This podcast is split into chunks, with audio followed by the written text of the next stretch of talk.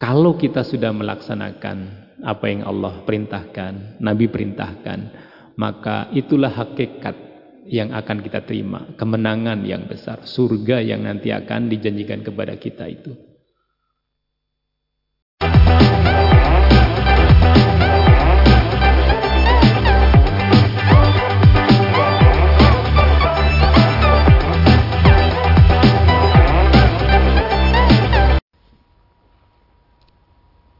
Bismillahirrahmanirrahim. Assalamualaikum warahmatullahi wabarakatuh. Alhamdulillahirrahmanirrahim Puji syukur mari senantiasa kita panjatkan kehadirat Allah subhanahu wa ta'ala Atas segala nikmat yang Allah berikan kepada kita semuanya.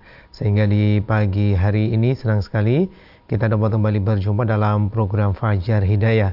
Saya Ahmad Fauzan menemani Anda Dan tentunya kita akan segera terhubung dengan Ustadz Suprapto Yang ada di Pondok Pesantren MTA uh, Karanganyar. Assalamualaikum warahmatullahi wabarakatuh Ustaz.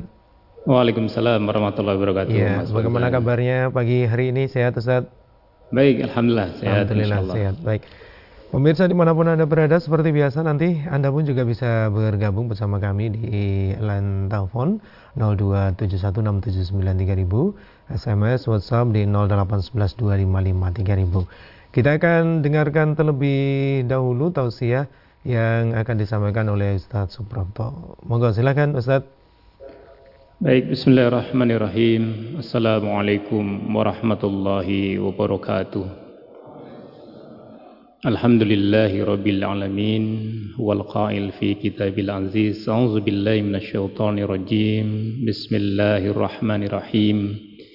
Ya ayyuhallazina amanu taqullaha wa qulu qawlan sadida.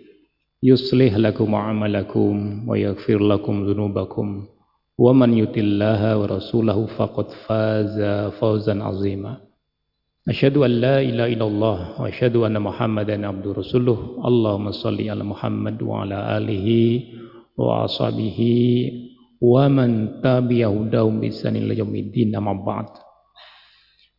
Asatidah semuanya khususnya yang ada di masjid Dr. Didi yang senantiasa mempersamai kita semuanya di program pelatihan guru daerah. Bapak Ibu yang juga sekarang sedang menyimak, baik mendengarkan maupun sekaligus juga menyaksikan di agenda Fajar Hidayah, kita bersyukur kepada Allah di bulan puasa, bulan yang di dalamnya secara lingkungan, secara rasa, secara suasana adalah suasana-suasana ibadah. Dan majelis memberikan kesempatan kepada kita semuanya untuk senantiasa mengistiqomai apa yang di luar bulan Ramadan telah kita laksanakan. Dan ada tambahan kegiatan khusus lebih khusus lagi bagi warga MTA yang putra. Ada kegiatan afar Ramadan yang sekarang di lebih dari 235 tempat dengan 65 perwakilan yang menyelenggarakan. Di pondok juga ada kegiatan pelatihan guru-guru daerah muda. Ada 149 yang per kemarin sampai kepada kita. Dan hari ini agenda kultum dicoba di mix dengan agenda Fajar Hidayah. Kita sampaikan ini sebagai bentuk bahwa Majelis Tafsir Al-Quran senantiasa bergerak, senantiasa menjalankan agenda-agenda dakwahnya. Termasuk bagaimana kemudian ketika sudah 50 tahun perjalanan dakwah majelis ini, ada satu semangat yang juga diinisiasi oleh pimpinan pusat. Bagaimana para pemuda kita sudah mulai harus dilibatkan, harus di-upgrade harus diberikan ruang untuk bagaimana kita bisa juga berpartisipasi dalam dakwah kita. Tentu dengan kemampuan, dengan eh, segmen, dengan porsi kita masing-masing. Dan di pagi hari ini, di beberapa menit ke depan, kami ingin mencoba menyampaikan, memberikan pesan kepada kami pribadi khususnya, dan juga kepada yang hadir di masjid ini, dan juga yang sedang menyaksikan dan menyimak uh, acara Hidayah ini. Di dalam surat Al-Azab ayat 70 sampai 71 yang tadi kami baca di awal. Bagaimana kemudian kita orang-orang beriman itu disuruh oleh Allah untuk senantiasa bertakwa kepadanya. Karena takwa sebagai bentuk kita menjalankan apa yang diperintahkan semaksimal yang kita mampu dan juga meninggalkan apa yang memang dilarang untuk kita itu satu konsekuensi yang harus kita lalui ketika kita sudah mengikrarkan diri beriman kepada Allah dan enam rukun imannya. Kalau kemudian kita sudah mengikrarkan kita beriman kepada Allah bahwa Allah adalah Tuhan yang satu biwahdaniyatihi maka Allah memerintahkan kepada kita untuk apa pun yang kemudian difirmankan sang Khalik Allah Subhanahu wa taala dan juga apa yang disampaikan disabdakan oleh rasulnya yang menjadi utusannya yang menjadi penjabaran maksud apa yang dikandung di dalam sebuah firman maka kita sebagai orang yang beriman tentu akan berusaha semaksimalnya untuk melaksanakan itu. Perintahnya ketika kita dalam rangka untuk bertakwa kepada Allah adalah wakulu dan katakan wakulu kaulan sadida dan katakanlah perkataan yang benar, perkataan yang lurus.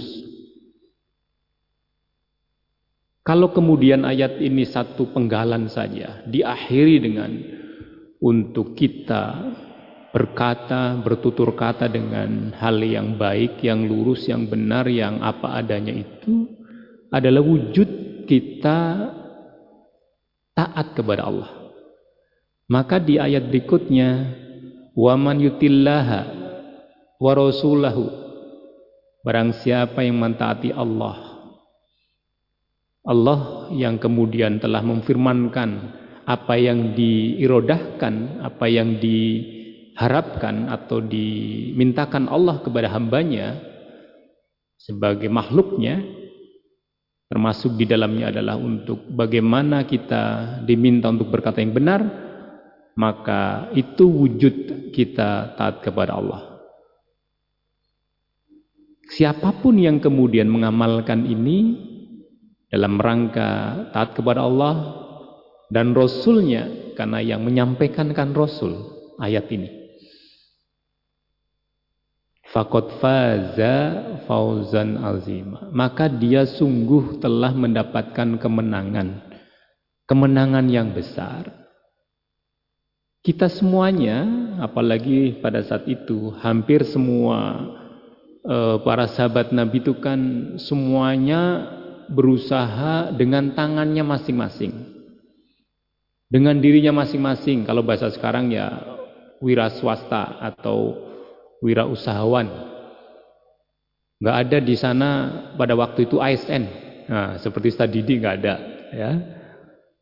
Semuanya bagaimana kita kalau pengen mencari rezeki Allah keluar dari rumah untuk mencari apakah dengan cara berdagang, mencari kayu bakar, dengan jasa kita mengangkut dan sebagainya.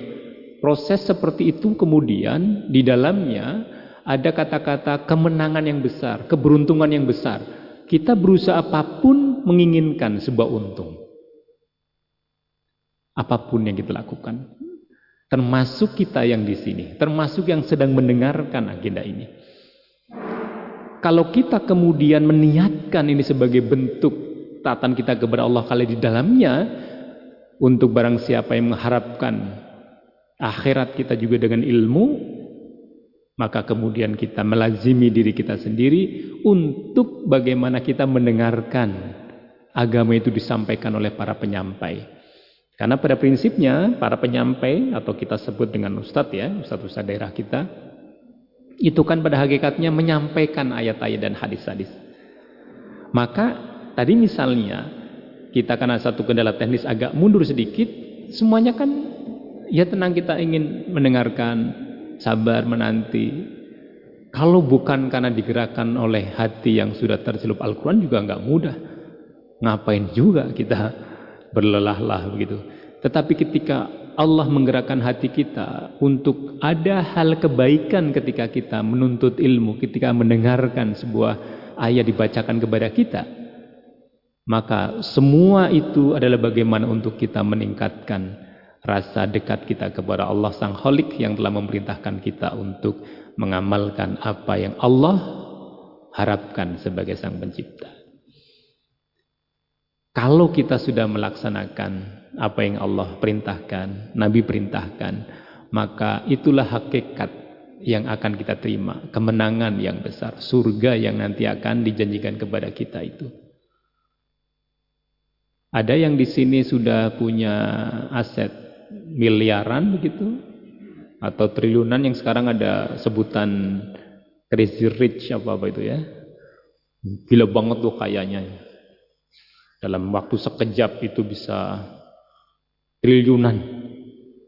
Tapi ketika itu angka digit itu dalam satu waktu pun bisa hilang juga karena sekarang uang itu hanya angka-angka yang ada di komputer mungkin ya. Semua yang ada di dunia akan fana. Tetapi kemudian kemenangan yang kita harapkan besok karena ketatan kita kepada Allah, maka itu yang akan kekal. Kebalikannya kemudian kedustaan. Maka dalam sebuah hadis yang diriwayatkan Muslim, Rasulullah sallallahu alaihi wasallam yang kemudian tadi di ayat tadi, wa man wa rasulahu dan rasulnya, rasul kita juga menyampaikan alaikum bisidqi dan wajib atas kamu untuk berkata jujur. Fa inna sidqa yahdi ilal birri. Karena sesungguhnya kejujuran itu akan menghantarkan kita kepada kebaikan. Fa innal birra yahdi ilal jan ilal jannah. Itulah kemudian Nabi menegaskan kembali ketika ayat sudah disampaikan. Kemudian Nabi ke menyampaikan kembali kepada para sahabat. Ketika para sahabat tentu kan orang yang beriman ini. Sama konteksnya. Hitopnya sama kepada orang beriman. Kepada para sahabat beliau. Kepada kita umatnya. Alaikum bisidki fa inna sidqa yahdi ilal birri.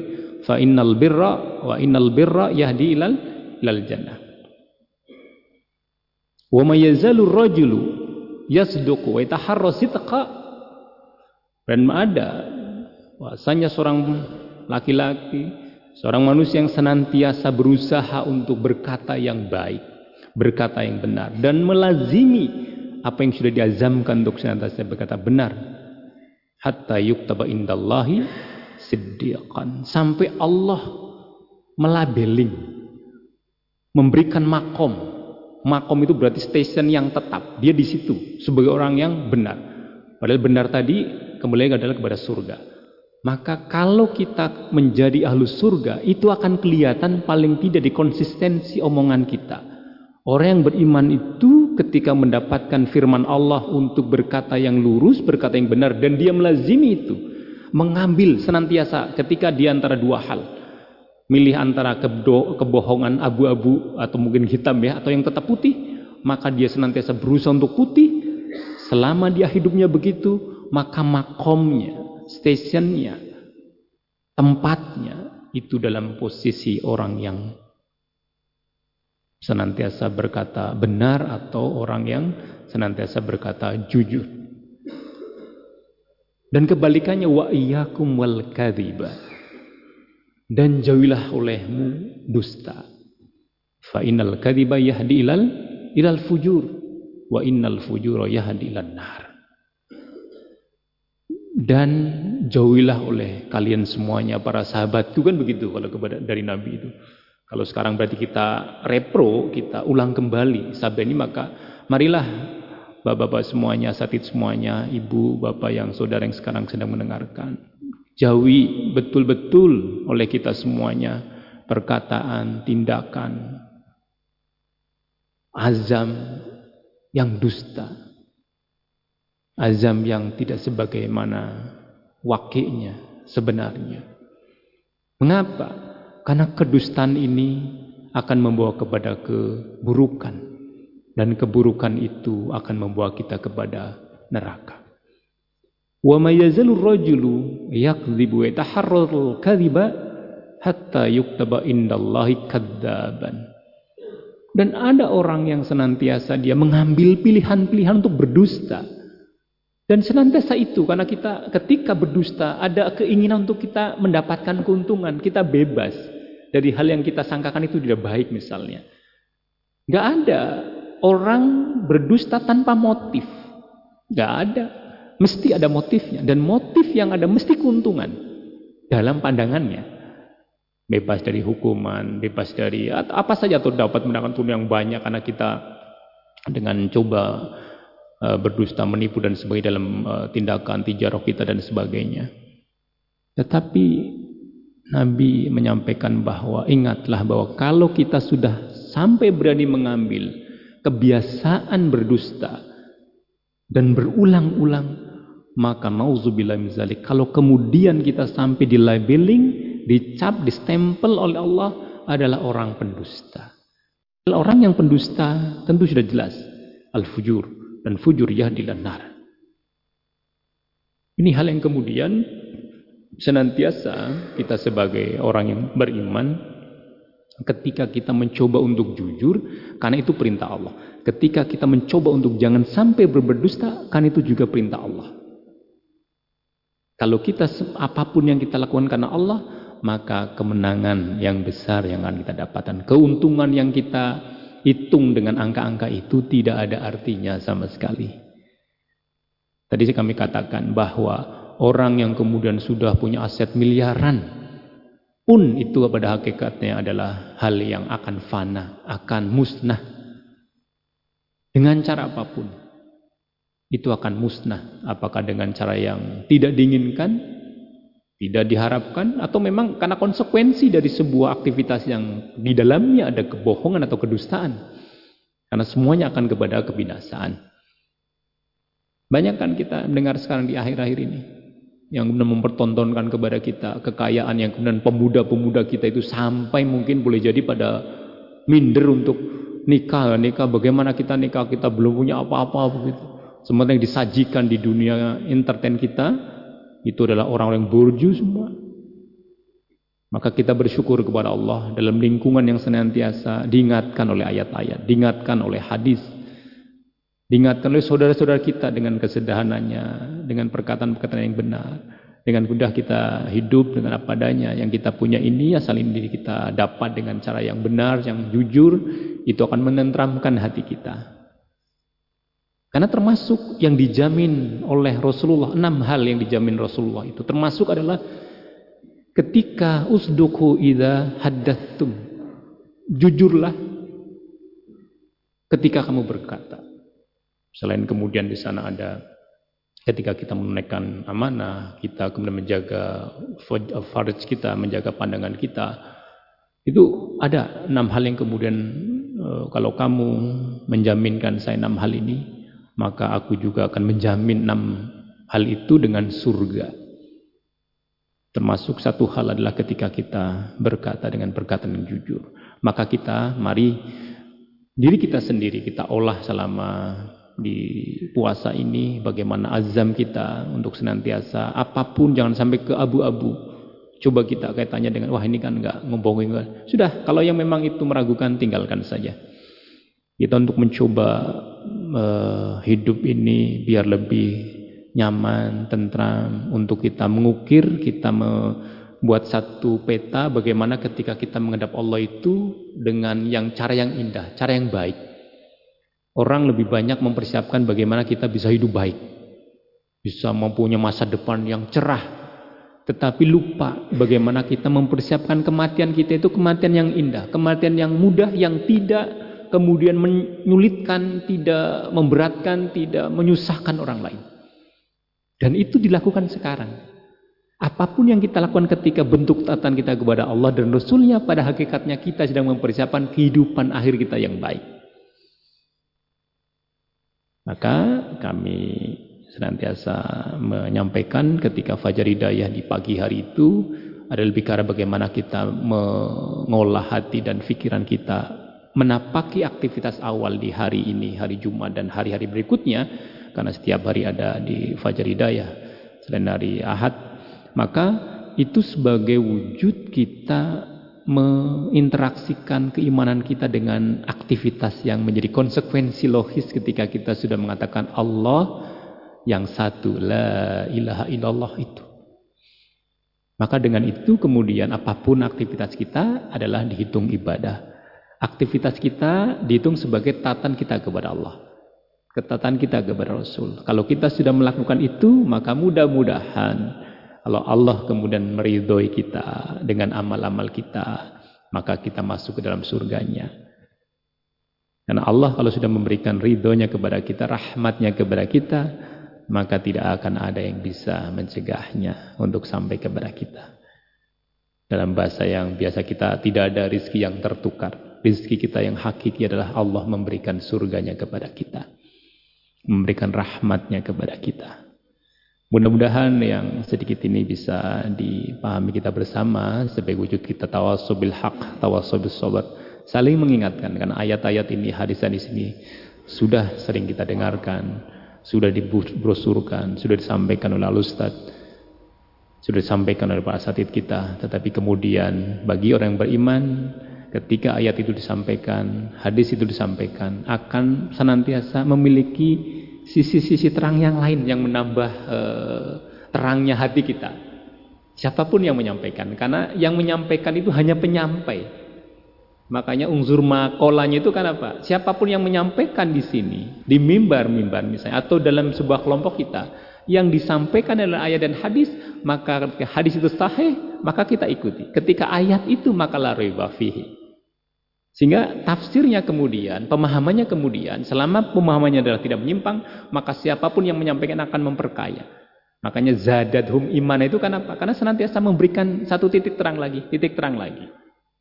Apalagi kemudian kita menyampaikan, dua kemudian kita mendengarkan, kita juga apa merasakan. Sehingga uh, bagi kita para dai kabur maktan itu menjadi hal yang konsekuensi logis karena kita berani menyampaikan maka harusnya mengazamkan kepada diri kita sendiri untuk bagaimana kita bisa melaksanakan apa yang bisa kita laksanakan dari yang kita sampaikan.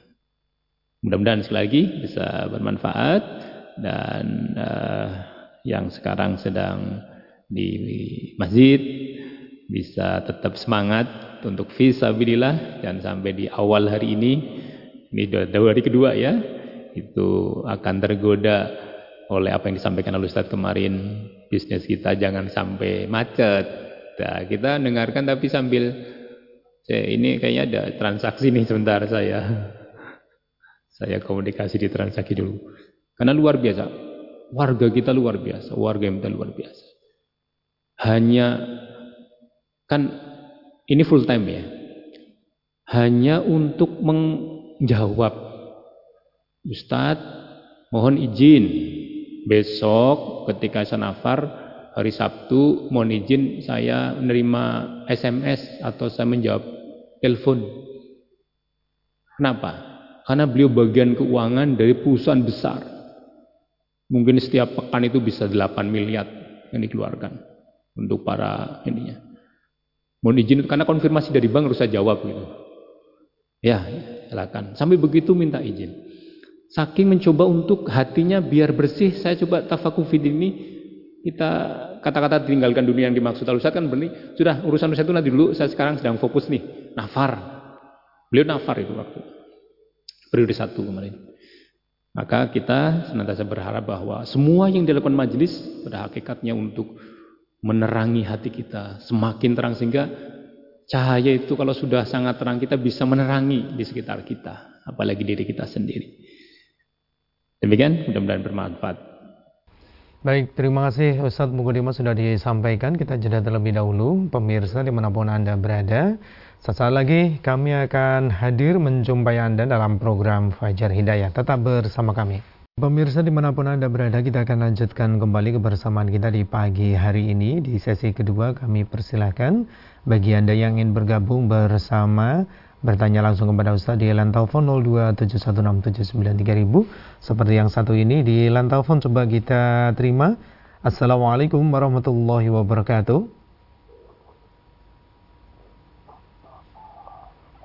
Halo Assalamualaikum.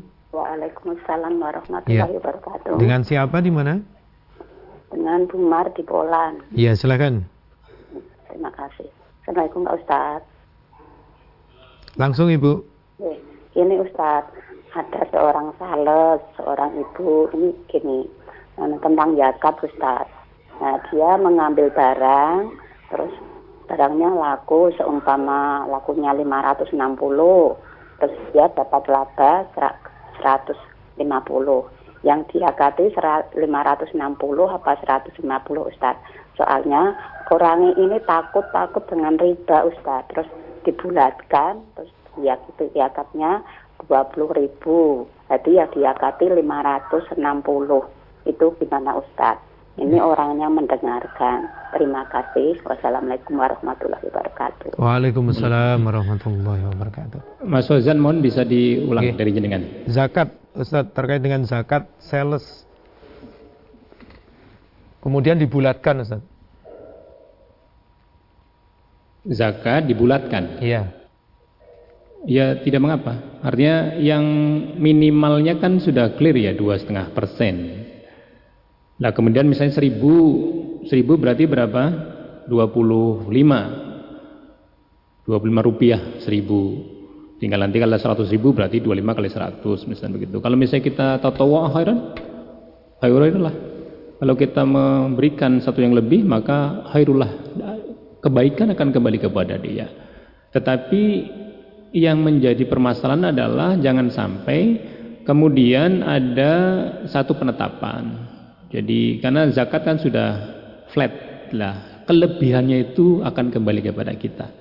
Flat dalam arti sudah ada ketetapannya. Yang paling mudah untuk kita biasa ya non yang uh, ternak dan sebagainya. Yang kalau kita dari mal yaitu dua setengah persen. Rikas juga berbeda kan tentunya di ya, dua puluh persen misalnya untuk kaitannya dengan harta temuan dan sebagainya seperlima ya. Demikian Ibu ya. yang ada di Poland ya. Insya Allah uh, kalau ada di sana kelebihan itu akan kembali kepada yang uh, menyampaikan kebaikan tadi.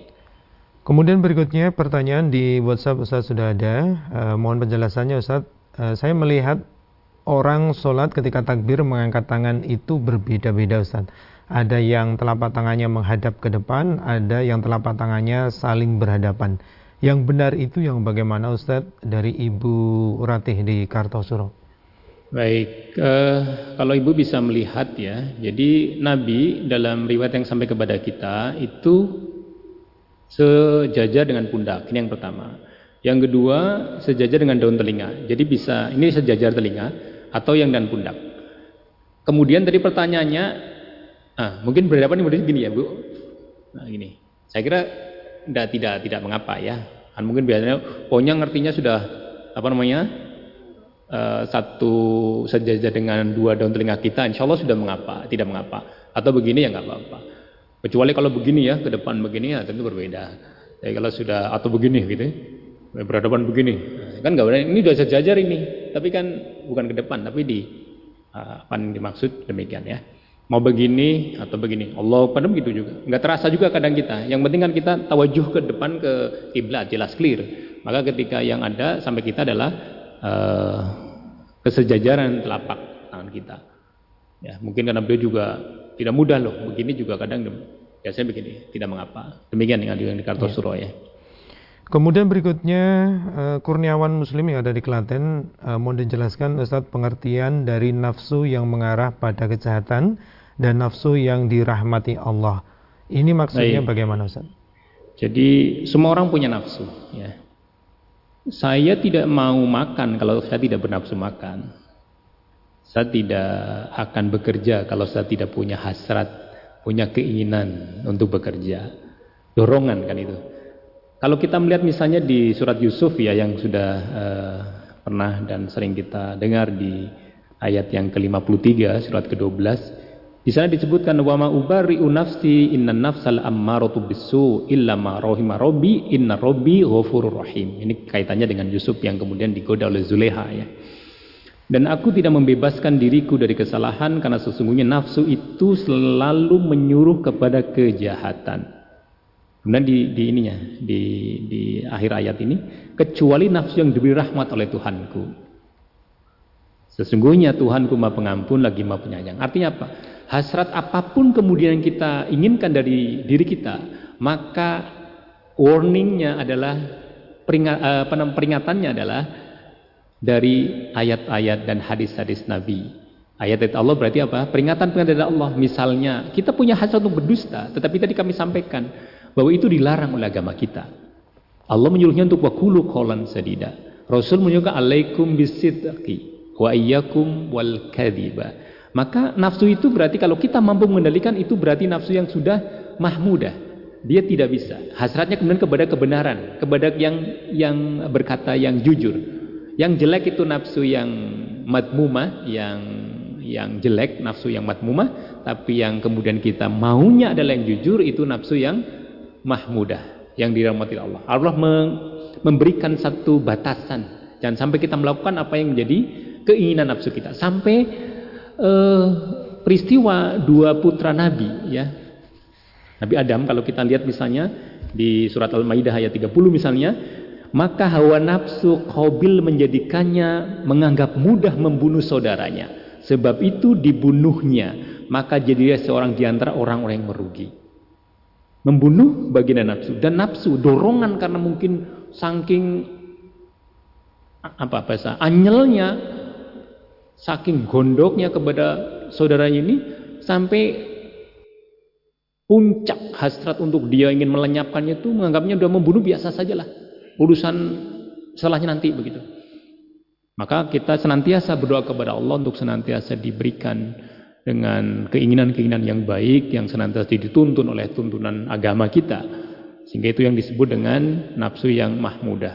Keinginan-keinginan yang baik keinginan-keinginan yang senantiasa mengikuti tuntunan itu dalam kategori yang hasrat, keinginan, eh, motif yang baik.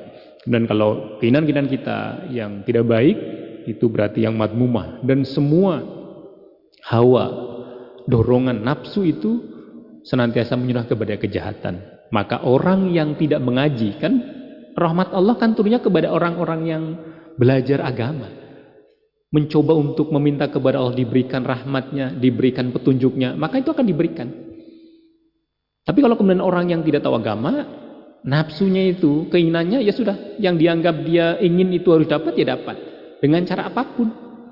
Saya mau sukses sikut kanan situ kiri, jilat dan sebagainya dengan atasan, itu dilakukan juga. Karena hasrat ingin mendapatkan kedudukan yang tinggi. Kenapa? Berarti nafsunya tidak dikendalikan oleh agamanya, oleh tuntunan dari agama. Harus seperti apa kita bersikap? Nah, jadi paling mungkin uh, penjelasan yang paling simple demikian. Jadi nafsu yang dia dirahmat Allah berarti nafsu yang kemudian dituntun, diarahkan oleh agama kita, oleh tuntunan kita, Al-Quran dan Sunnah. Tapi nafsu yang kemudian kita uh, ikuti tanpa ada kendali atau kita kalah dengan imanan kita itu ya sudah menjadi nafsu yang matmumah.